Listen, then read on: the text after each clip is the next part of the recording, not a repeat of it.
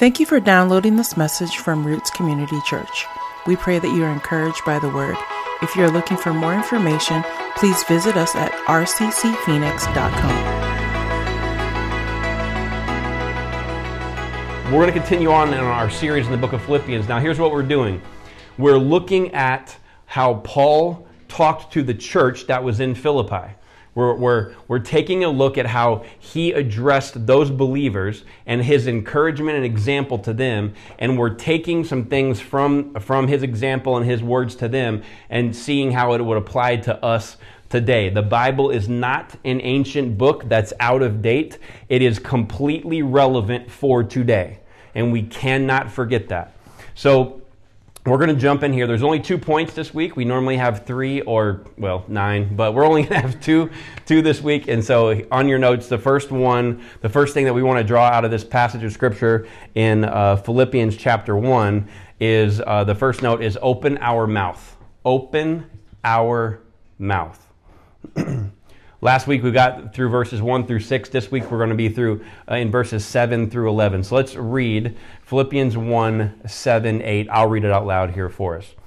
So it is right that I, this is Paul talking to the church, that I should feel as I do about all of you. For you have a special place in my heart. You share with me the special favor of God, both in my imprisonment and in defending and confirming the truth of the good news. God knows how much I love you and long for you with the tender compassion of Christ Jesus. So, the reason that Paul has this, this special place in his heart for the, the church in Philippi is because when he's in prison, they make him a care package to support him while he's there. They send food. Um, there's some evidence that they sent him like a coat, they sent him parchment papers, and some other things that he might need to write letters to other people, but to also to try to help sustain him while he's in prison. So um, they, they send this with a man from their church. He hand delivers it to him.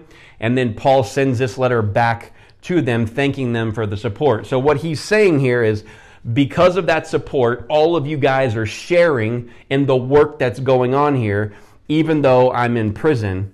And he's defending and confirming the truth of the good news.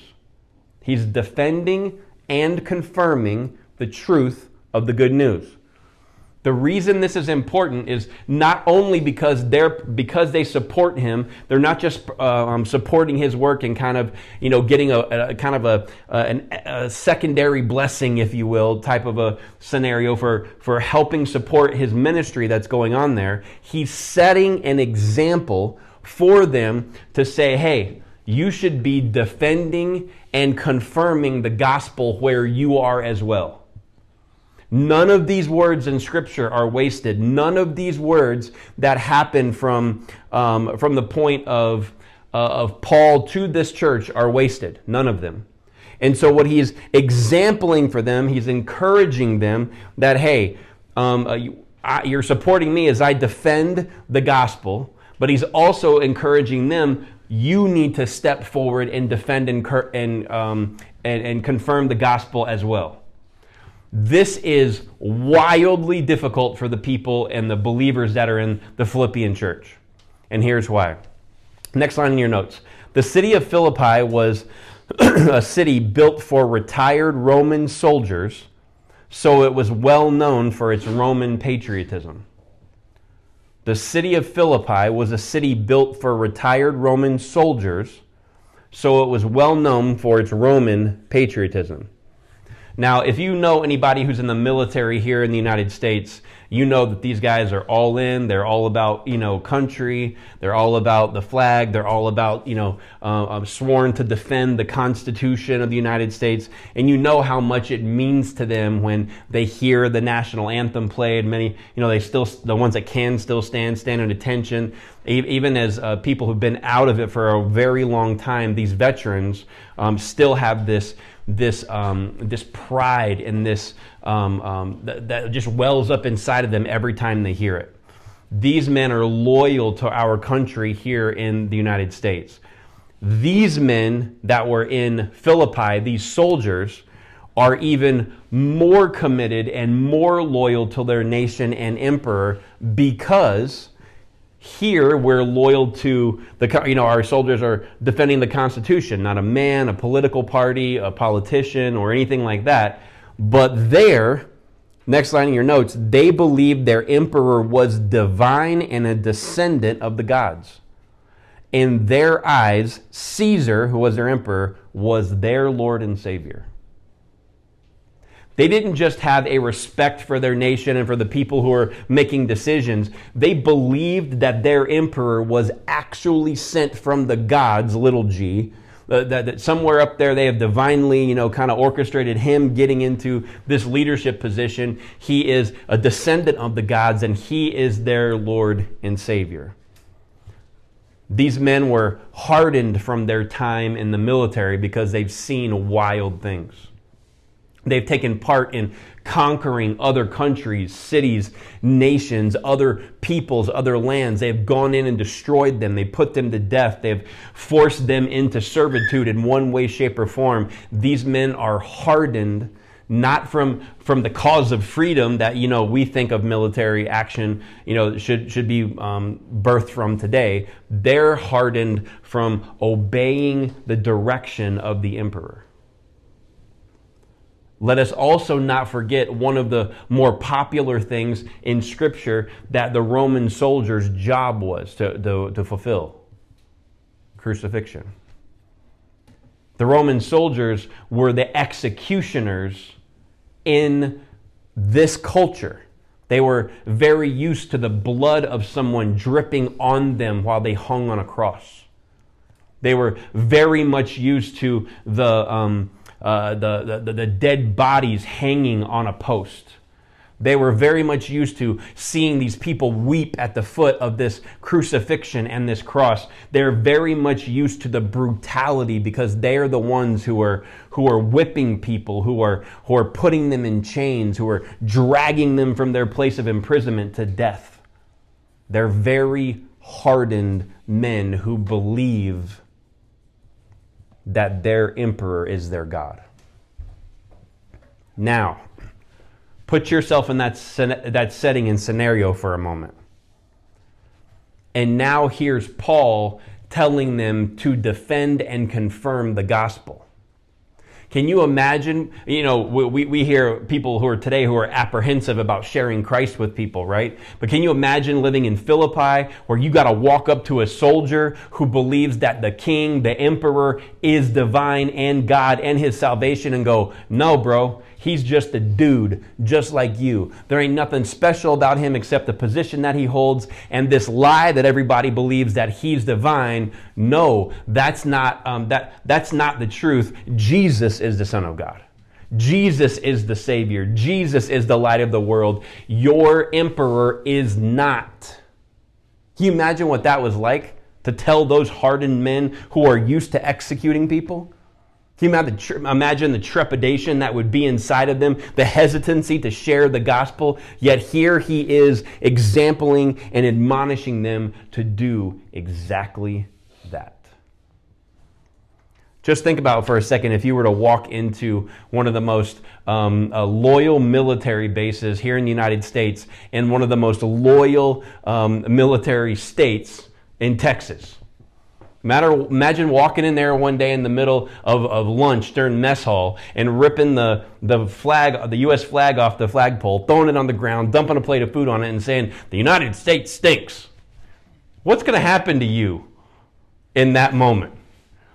Right? You're probably going to get tuned up pretty well right? You're probably going to feel the brunt force of people who are loyal, but my guess is it's probably not going to cost you your life because somebody in there said, I hate what they're saying, but I am living to defend their right to say it, and you probably make it out alive.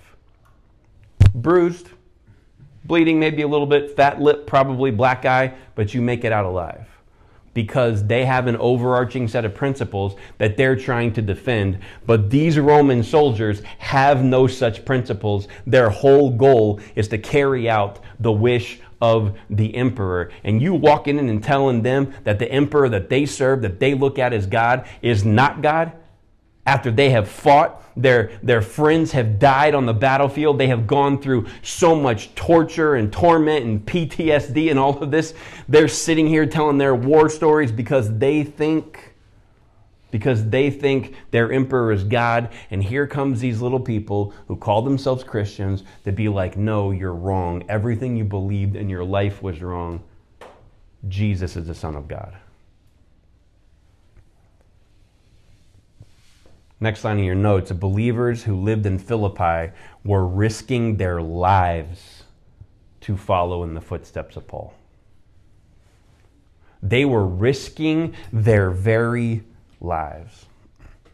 I imagine that for people who, who recently converted, who gave their life to Christ, that when they realize I'm supposed to spread this message, the way it was spread to me. I'm supposed to take the truth of the gospel to a city that was built on this huge patriotism that the, believes the emperor is the king and he is he is a god and he is my savior. I got to go tell those guys. I imagine if it was me, there would be a little hesitancy and trepidation in my heart to go, "Ooh, this is uh, getting really serious real quick because um, this could cost me my life." It could really cost me my life. That happened more than 1900 years ago. And although today we don't currently face, not yet at least, uh, execution for professing our faith in Christ and speaking truth to those who are lost, there is a similar fear that I see in people today when it comes to sharing and defending in confirming the truth of the gospel. It's funny how that fear is still present today as it was 1900 years ago when more than 1900 years ago when this letter was written. The fears are different, but the fear remains. I would like to tell you that every single time that I have felt the Holy Spirit prompt me to say something in a moment where people were slandering the gospel or not presenting it correctly. I would like to tell you that I had the guts enough, that I had the in, you know, intestinal fortitude, the courage, the boldness, the bravery to stand up and correct them. But if I told you that, I'd be lying. Because I have felt the pressure to keep my mouth shut when I knew I shouldn't. See, standing up, next line you know, standing up as a believer in Christ and defending the gospel in our culture will continue to grow increasingly difficult. It not, it, it's not gonna, it might grow increasingly difficult. Nope. 50 50 shot, it gets harder, or nope. It is guaranteed it will grow increasingly difficult to defend and share the gospel in our culture. If I look back on my own failures in this area and I look back on conversations that I've had with people who have, who have been fearful in that moment or had trepidation or hesitancy to share the gospel, there is one major reason we remain silent when defending the gospel, and that word is fear. It's the only reason we remain silent. We can be afraid of many things in our culture, but let's look at a couple of them. We can be afraid of what others think of us. Man, am I going to stand up for what I believe right here, and these guys are going to think that I'm just some crazy nut job? There can be fear of being quote unquote canceled. We live in a culture that's cancel culture where if you say the wrong thing or or tweet the wrong thing or like the wrong post or whatever, people are coming after your job. They're trying to shut your business down. They're trying to do things to silence people who would tell the absolute truth. And that can be a fear. A fear of losing relationships I've had friends my whole life, and, and now that I gave my life to Christ, or I'm kind of becoming more bold with what I believe, are they going to stop wanting to hang out with me? The fear of being unfairly labeled, of being isolated, of being embarrassed, of being mocked, the fear of not knowing enough. And as I wrote all these down, I thought, man, what fears could come over somebody? This list came out of my mouth and onto this paper very quickly because I don't know about you, but every single one of these have been fears in me. I don't want to be that guy. I don't want to be that one who everybody's like, oh, I can't say this because he walked in the room. I don't want the, the, the be the one where everybody puts the mask on I was on an airplane one time, and this guy sitting next to me, you know, he was working in some job, and he was just every third word was cussing and you know dropping f bombs and all this kind of stuff. And he asked me, he's like, "What do you do?" And I'm like, "Well, I'm in the ministry." And all of a sudden, he went, "Oh, well." Blessings, brother. You know what I mean? Like his vocabulary totally changed. I'm like, I don't want to be that guy. You know what I mean? Why? Because I don't want to feel dumb. I don't want to feel embarrassed. I don't want to feel the rejection. I don't want the isolation to happen. And as I looked over my own list of things that I put on this paper this week, as I sat and thought about it, a very hard truth descended on me really quickly. It's a hard one, and I wrote it down in your notes so that we could all experience the hard together, and it wasn't just the conviction on me. And here it is. When we allow fear to override obeying the Lord, our fear of man is greater than our fear of God.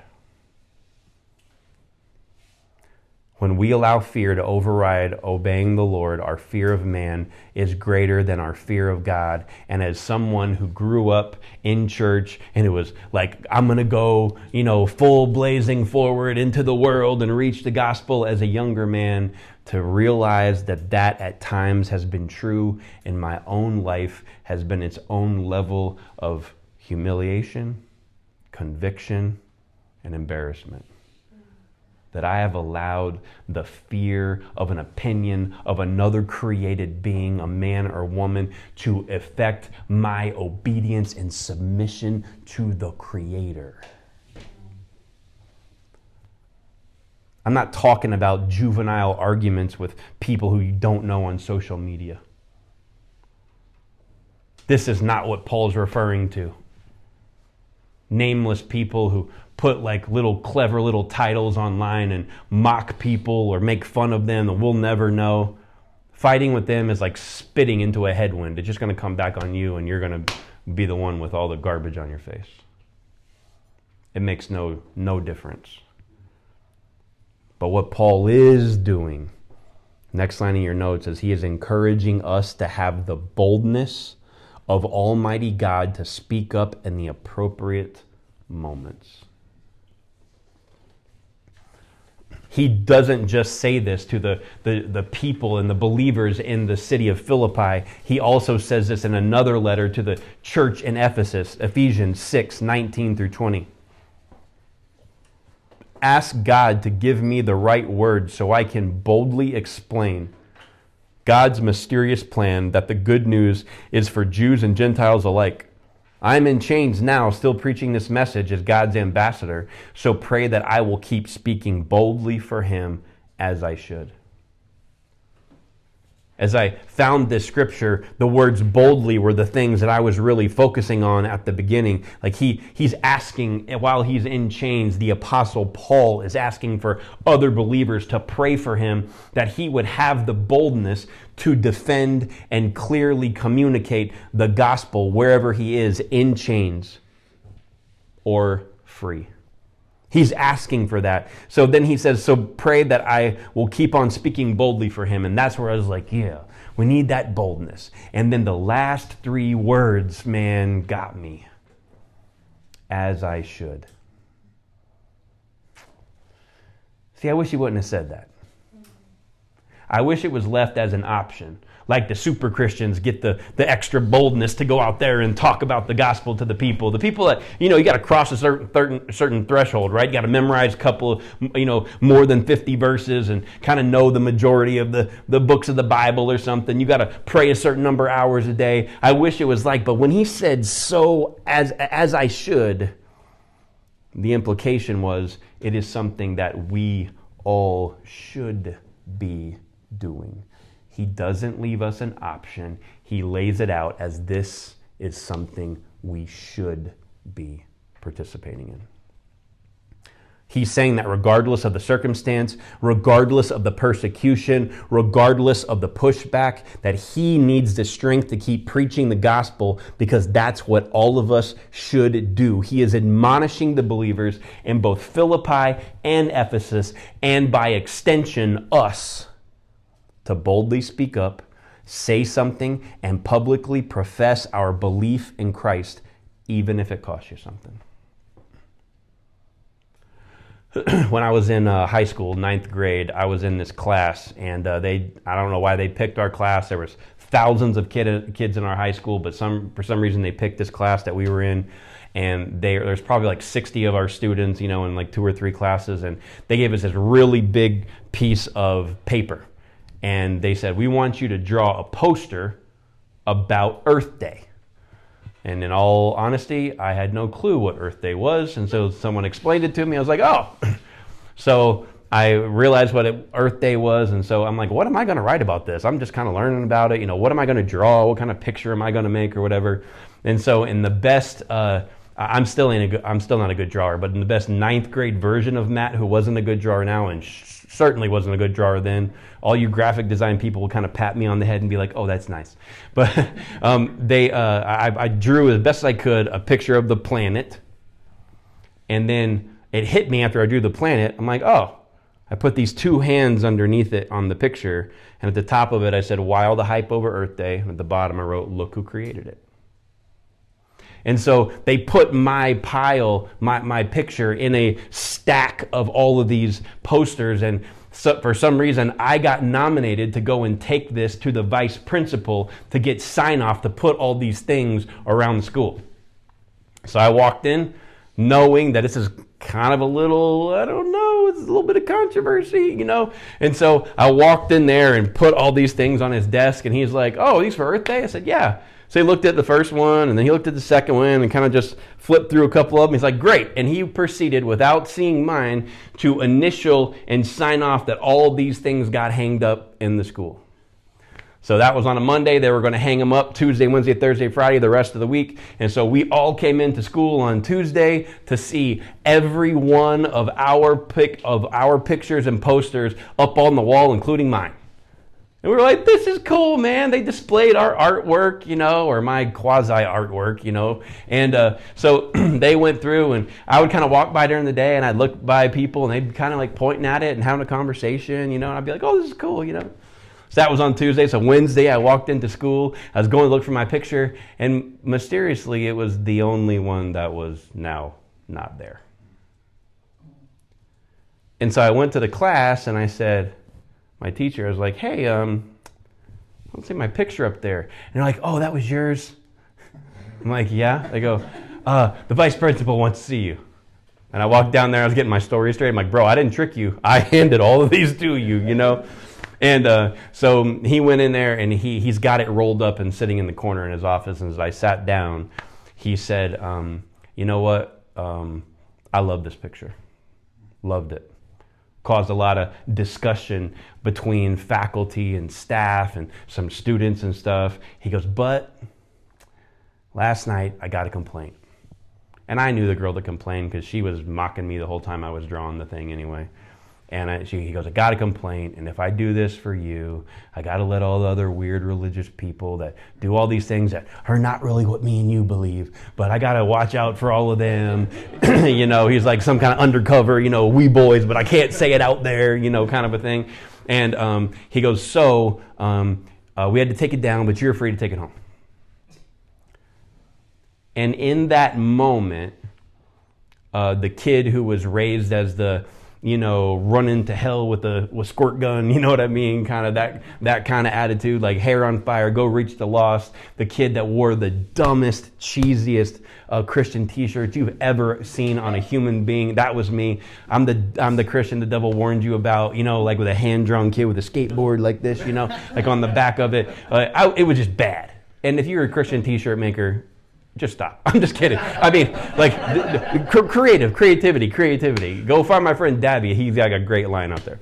But um, the shirts I bought were terrible. They were just terrible. And um, Instead of Sprite, it said Spirit. like all that kind of stuff. Yeah.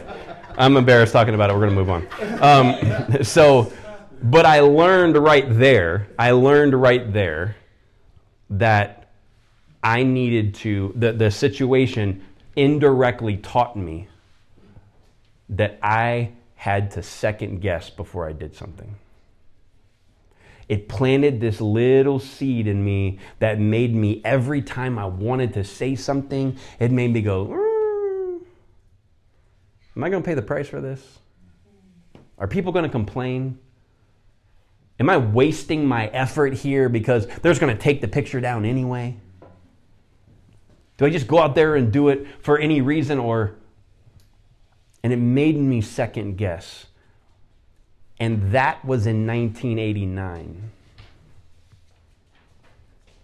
not 2021. That cancel culture is far worse, far worse today than it was then. And so our children are indirectly being taught. You better be careful what you say. Coming here with that Jesus stuff and talking about all that stuff in the Bible, and there's going to be repercussions for you. And what's happening is they're the same way it was instilled in me, only on a much higher level. The children that we have today who are watching all of this insanity go on in our culture are asking themselves the same question.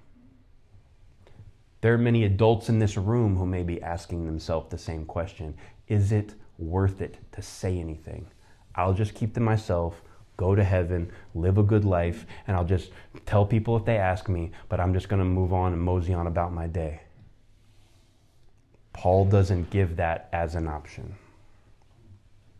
I'm not telling you to be dumb. I'm not telling you to, to wear a sandwich board with, you know, turn or burn, get sanctified or french fried on the side of the corner, you know, and yell at people in the cars that are at a red light. I'm not telling you to do something stupid like that. What I'm telling is, well, I mean, if God told you to go do it, go do it. But I'm not telling you to go, you know, try to find some way to prove that I'm defending the gospel. What I'm telling you is, are you ready to open your mouth and be counted on the side of Christ?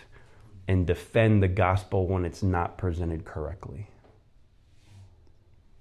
Will people label you if you do this? Yes. Will people call you names? Yes. Will these things hurt your feelings? Absolutely. Will we feel as if we don't deserve to be treated this way? Yep. Will we ask questions like, why in the world do I have to do this? All I did was be nice to these people. Uh, look at Jesus. All he did was heal, save, correct the religious people, give grace to those who were living immoral lives, and he was still the one who was crucified. And he's the one we're following. It's definitely going to happen to us. But here's the question will those fears that we talked about earlier prevent us from standing up in a culture that is growing publicly hostile to the principles of Scripture, or will we stand and be counted with Christ anyway?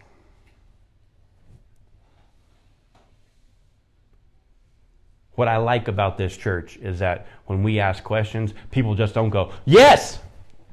People stop and go, Will I? Which is why I put the reflection question for us this week. So when you go back and read these notes or spend time with the Lord, you can ask yourself a question Who do I fear more, man or God? And you standing up, defending the clarity of the gospel of Christ, emboldens your children who are dealing with the same hesitancy that you feel only in a teenage or middle school age body. It is inspiring the other people who desperately want to say something. Because as we'll, as we'll uh, learn later on in Philippians, the people became more bold because Paul paid the price and went to jail. If that dude can say something and then deal a Roman jail with Roman soldiers and Roman guards, I can stand out here and say something and defend the gospel. Who do we fear more, man or God? Point number two, last point for the message today, that we're going to pull out of this passage of Scripture is filled to overflowing. Filled to overflowing. So Paul has just exampled to all the all of the people, the believers in Philippi, you need to stand up, you need to be bold, you need to be counted, you need to to, to um, have that that courage to stand and speak and tell the truth, to defend and bring the clarity of the gospel to whoever would hear it.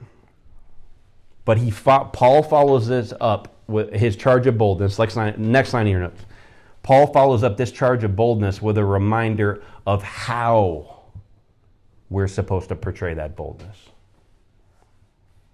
See, some people view boldness as just running out and, you know, kicking the door open. I'm here and Jesus love you, repent, suckers. You know what I mean? Like they, they, they view it like that, like it's got to be some kind of aggressive tactic, right? But in verses 9 through 11 in Philippians chapter 1, Paul outlines how we're supposed to be bold.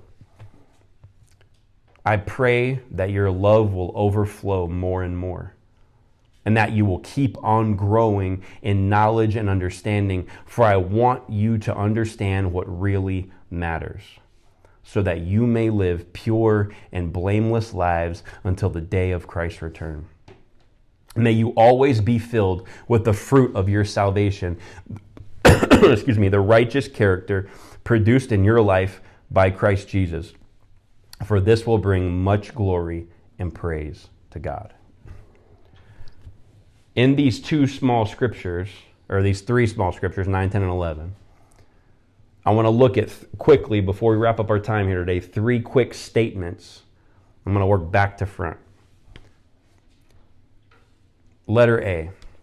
How does the righteous character Paul is speaking of flow out of us? And before we get into that, let me, let me say one thing. I have heard most of my life about the fruits of the Spirit, right? We had a whole series last year on the fruits of the Spirit. If you missed that, go back and catch it. A lot of great stuff in, the, in that series. I don't know that I ever heard about the fruit of your salvation. There's a fruit of the Spirit that's in us love, joy, peace, patience, kindness, goodness, gentleness, and self control, right? But there's a fruit of salvation that happens in us. And he explains what that is. You may, may you always be filled with the fruit of your salvation, the righteous character produced in your life by Jesus Christ. Character, um, integrity doing the right thing when no one's around. Maintaining my moral compass when it would be easy to close the lid on that thing and shove it under the bed and do whatever it is I'm about to do. A strong work ethic, commitment, conviction, honesty, characteristics of Christ. How does the righteous character Paul is speaking flow out of us? In three ways. It's the next three little lines in, the, in your notes here. It flows out of us in our temper, our words, and our actions. I was doing some commentary study and I was ready for the words and actions. I wasn't ready for the temper. Because my temperament is in control whenever I give my life to Christ as a fruit of my salvation. The Adam Clarke Biblical Commentary gave a great definition or a, a great summary of that statement um, filled with the fruit of your salvation. That's the next line there in your notes. The definition of being filled with the fruit of your salvation is the equivalent to the whole soul is occupied by them the whole soul is occupied by them. Man, I love that. Is my whole soul occupied by the fruit of my salvation, which is the character that God commits and instructs us to have. You may be thinking, well, Matt, I know people who aren't saved who are honest. I know people who are not saved that wouldn't steal anything from me. They have integrity. If I, I left a bag of money with, with some of them, you know, that aren't saved, they would come back to me. And I have a friend who is saved that I'm not really sure I would ever do that with, right? Um, I know people who are not saved who, who, um, who have some of these characteristics. Is it possible to have some of them without being saved? Absolutely. But they will not be maintained because they are required on a selfish effort. They are not sustained by a life that has moved not from good to bad, but from dead to alive. And that life that's beating inside of us has the fruit of that character.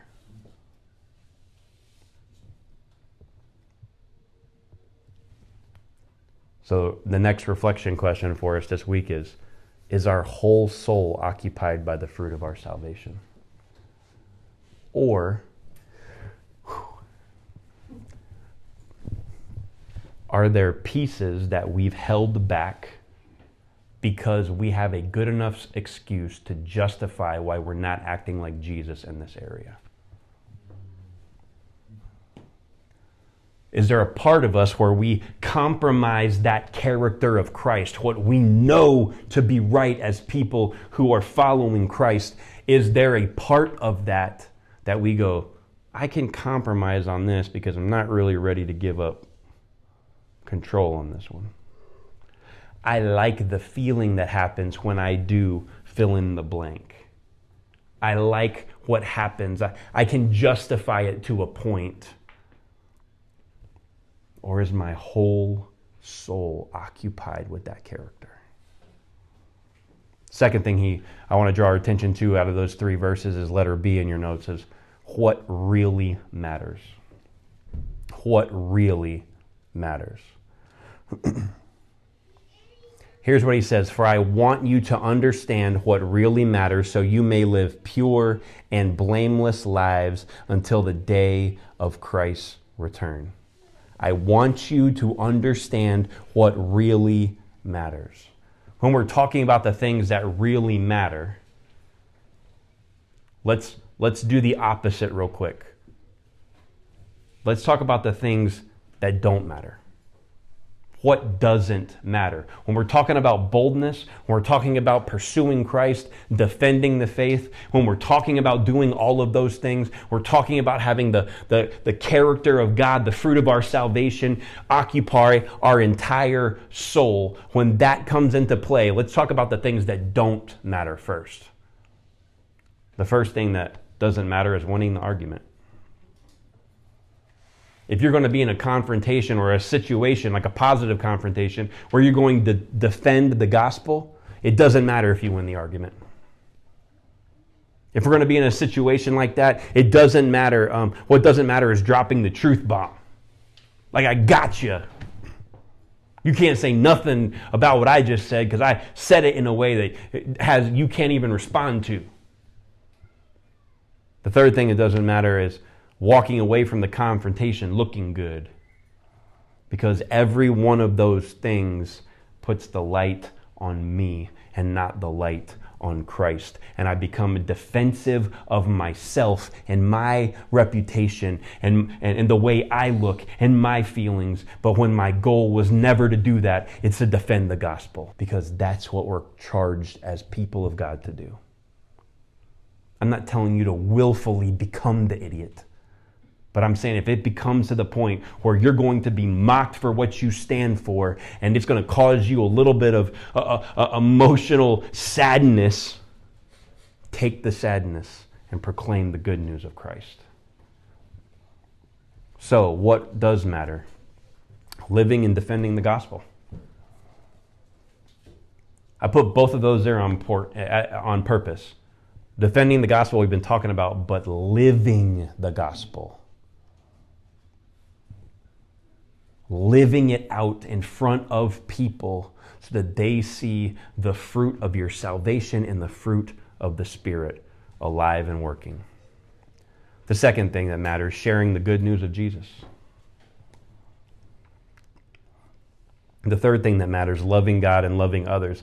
Do you see how we're turning the attention away from the things that make us look good and pointing the attention to uh, the defending the faith and making Christ be the center of, of everything that we're about?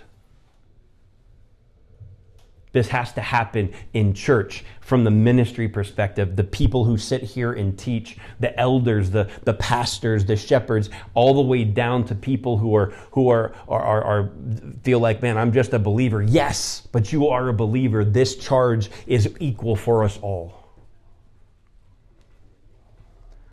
And the very last thing that um, I want to pull out of this this scripture I really feel applied to us is letter C on your notes.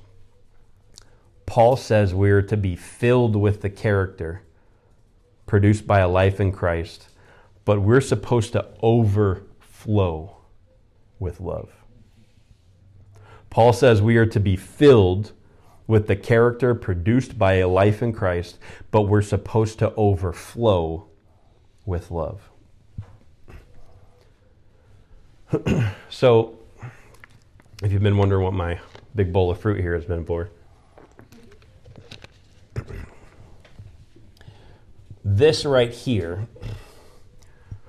there's a couple little spaces in there. I could have rammed another lime or something in there, but um, this is a little bit of a physical representation of the fruit of your salvation, what it's supposed to look like.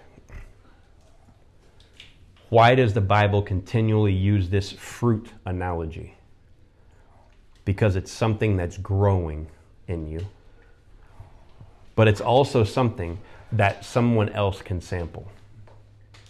So when someone looks at your life and they reach in and go, hmm, see loyalty. Oh, wait, look, there's integrity. Wait a minute, there's also mm, honesty. There's a hard work ethic. There is dealing with people the right way. Look at all of this stuff that's active and going on in this person's life. This is the fruit of salvation. And this is what the baseline minimum standard for people who have given their life to Christ should look like.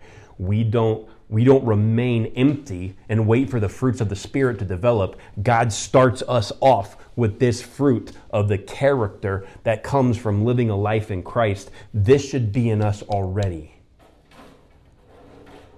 So when we talk about um, uh, what's growing in our life, the first thing that happens is your salvation. And that character should produce that type of fruit in us. I have to admit that when I thought about, man, it should be full like that all the time. Yes, because it doesn't depend on you. It depends on was I made new? Do I have to choose these things? Sure. But as people pick through your life, they should see the fruit of your salvation. it's already full. You've got character, you've got integrity, you've got all of this stuff already in here because you didn't go, God didn't save, didn't come to the world to make good people or bad people good. He came to make dead people alive. And if you are alive in Christ, your bucket, your bowl should already be full of the fruit of your salvation. And since you don't have to earn your salvation, it happens when you believe. This happens fairly quickly. You may have heard stories of people who say, Man, I watched a lot of inappropriate things. I went a lot of inappropriate places. I, I used to participate in a lot of inappropriate things, immoral things. And they, when they're saved, when they're not saved, and when they get saved, all of a sudden, man, these things are wrong. I haven't felt that before. It's because now there's fruit of the salvation that's living inside of you and the conviction of the Holy Spirit that is now inside of you. But he says this is the starting point. This is not the goal. He says at the very beginning of verse 9 I pray that your love will overflow more and more. He says, You're already filled with the fruit of your salvation. And then there should be so much of yielding my life and doing what is right in the sight of God that the love should just begin to overflow and spill out on everything and everybody around me. It should not be able to contain it because my life is full of the fruit of salvation and now it is just overrunning with love. You should not be able to contain all of that. And here's what I mean. Let me specifically deal with the men that are in the room, real quick. When we say love, the word love, typically um, the, our, the women in the room have a better emotional handle on what this means and how it applies to different situations. And if that's not the case for you, it is 100% the case in my marriage. I thank God for Nina on these on a lot of moments. This is one of them. But men, when we talk about and when you see in scripture that it says that you need to over be overflowing and overrunning with love it doesn't mean like oh come here and let me give you a hug. Let's hold hands as we walk out to the car after service. It doesn't mean you know come up here and give me a little pat on the cheek when you see me and be like i love you man. No. Do we love people enough to tell them the truth? Do we love somebody enough that if they're driving headfirst down a road with a sign that says danger, destruction at the end, and they're going to run off the cliff, do we love them enough to be like, oh, that's just what they want to do? Just let them go. It's their life. They can just do whatever they want. Or are we going to stand there on the side and do everything we can to stop them? Stop from going down this road. Don't go down there. Do not go off the cliff. I've seen what happens. People have gone off that road before. I've watched them make decisions that lead to death. That, my friends, that's love. Do you love someone enough to forgive them when they purposely did you wrong? Do you love them enough not to rain down on their head when they are caught in a mistake and they know it and they've come to you kind of sheepishly, not knowing how to say you're sorry? Do we love them enough to show them the grace that God showed us?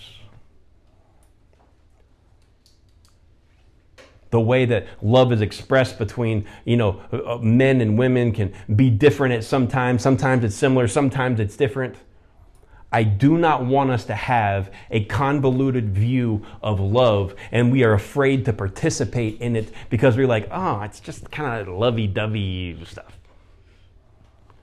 I'll use an old 1980s word on you. I'm not looking for some sissified approach to, oh, just rainbows and butterflies. No because love stands in the way of someone who is running toward destruction and says, You may fight me tooth and nail, but I'm going to do everything I can to tell you the truth and say, Please don't go down this road. I love you enough. I don't want you to end in destruction. Is there is that love overflowing in us. Because he says he prays that love will overflow not just once but more and more. Meaning that it overflows more than it did yesterday today and tomorrow it's going to overflow even more. And the day after that is going to be even more than the more that happened tomorrow. You see what i'm saying? It should consistently be coming out of us. The summary of these five or six scriptures that we've read here today is something I, I wrote down at the very bottom of your notes, and it's this. We, and when I say we, I mean believers and followers and disciples of Christ, we are to boldly stand for the gospel and be counted as a child of God while being filled with the character of Jesus and overflowing with the love God Himself gives to His children. That, my friends, is a mouthful.